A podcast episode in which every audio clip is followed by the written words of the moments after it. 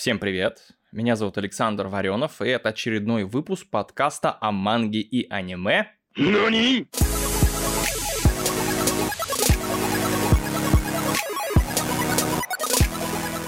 Хотел сделать небольшое объявление. Этот подкаст вы можете слушать на Яндекс Музыке, Google подкастах и в iTunes, где вам удобно. Подписывайтесь, слушайте, а комментарии вы можете оставлять в YouTube на канале О Манга. Написание будет в описании выпуска, это мой канал, который я вел много лет, перед тем, как решил начать делать подкасты.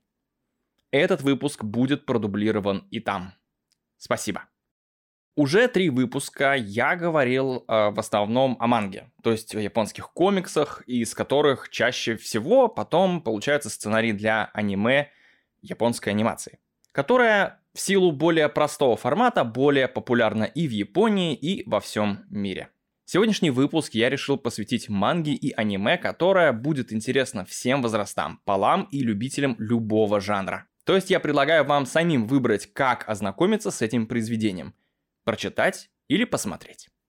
Произведение это называется Баракамон. На диалекте Гото, пяти островов в Западной Японии, это значит непоседа. Причем тут группа островов, вы поймете, не переживайте. Или переживайте, будет интереснее. Баракамон написал Сацуки Йошита с 2008 по 2019 год. Всего 135 глав, вошедшие в 8 томов, то есть книг сборников, вышедших после периодического журнала. За 11 лет это не так много. Манга выходила ежемесячно, а не еженедельно. Параллельно с 13 по 16 год Сасуки Йошита выпустил еще одну мангу – Ханда Кун.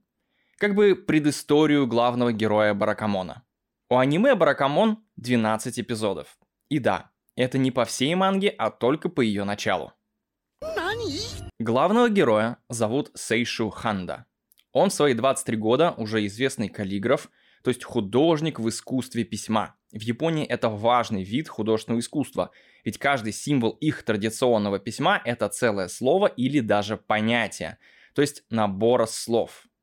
Написать целое понятие одним символом и сделать это художественно – это, конечно же, своего рода искусство. Каждая глава манги, кстати, называется одним таким символом, что придает ей своего рода и название, и более глубокий смысл с точки зрения японской каллиграфии. Но однажды на выставке куратор этой самой выставки сказал Сейшу, это имя, а Ханда это его фамилия, что работы Сейшу сделаны слишком выверенно, продуманно, механически. Обиженный в сердцах Сейшу ударяет куратора.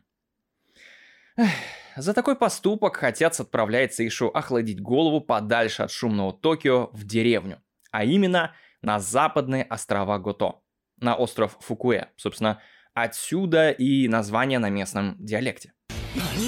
Здесь и начинается основной сюжет о том, как городской мальчик, который всю жизнь не держал в руках ничего тяжелее пера для каллиграфии, попал в деревню. В совсем другую жизнь, жить среди совершенно других людей с иными целями, взглядами, привычками и традициями. Баракамон – это комедия с горечью в горле.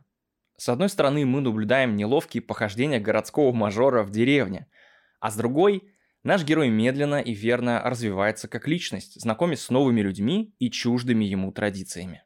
Мы видим, как он общается с местными детьми, у которых из развлечений только природа вокруг. Ходит в местный магазин, где ассортимент товаров ограничен и крайне мал. Как он познает сельское хозяйство. И, конечно, как он находит вдохновение в самых, казалось бы, обыденных для местных вещах. И каждый такой момент отзывается в сердце. Ведь люди, они люди везде – Неважно, где вы читаете или смотрите произведение.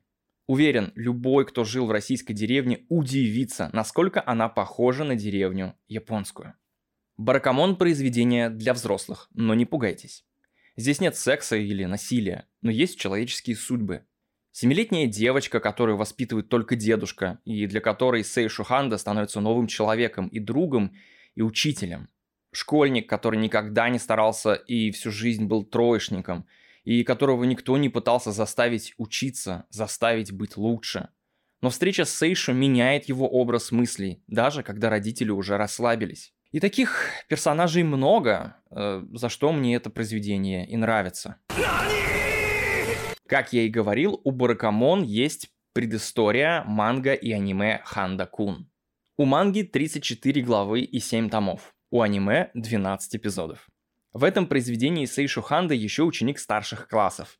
Но он уже профессионально занимается каллиграфией, как и его отец. Он талант, но совершенно асоциальный, не умеющий общаться со сверстниками. Это откровенная комедия о неумехе гении, считающем, что все его ненавидят, и одноклассниках, которые очень Сейшу уважают и от этого побаиваются, от чего и сторонятся. А не потому, что он какой-то плохой, как думает сам Сейшу. Рекомендую прочитать или посмотреть перед Баракамон. Но предупреждаю, Сейшу в Ханда Кун и Сейшу в Баракамон — это два совершенно разных персонажа, с разным ходом мыслей, разными целями и разной философией. Эти два произведения не связаны никак, но все равно очень интересны. Как итог, рекомендую к прочтению и просмотру. Возможно, в качестве первого произведения Баракамон и Ханда Кун, конечно, не идеально. Присутствует немалое количество особенностей, свойственных жанру и японской культуре. Поэтому иногда придется идти в Google за справкой, чтобы разобраться, о чем или почему герои говорят это и именно так. На этом наш сегодняшний выпуск заканчивается. Подписывайтесь, ставьте лайки, оставляйте комментарии на YouTube с вопросами. Выслушали подкаст о манге и аниме. NANI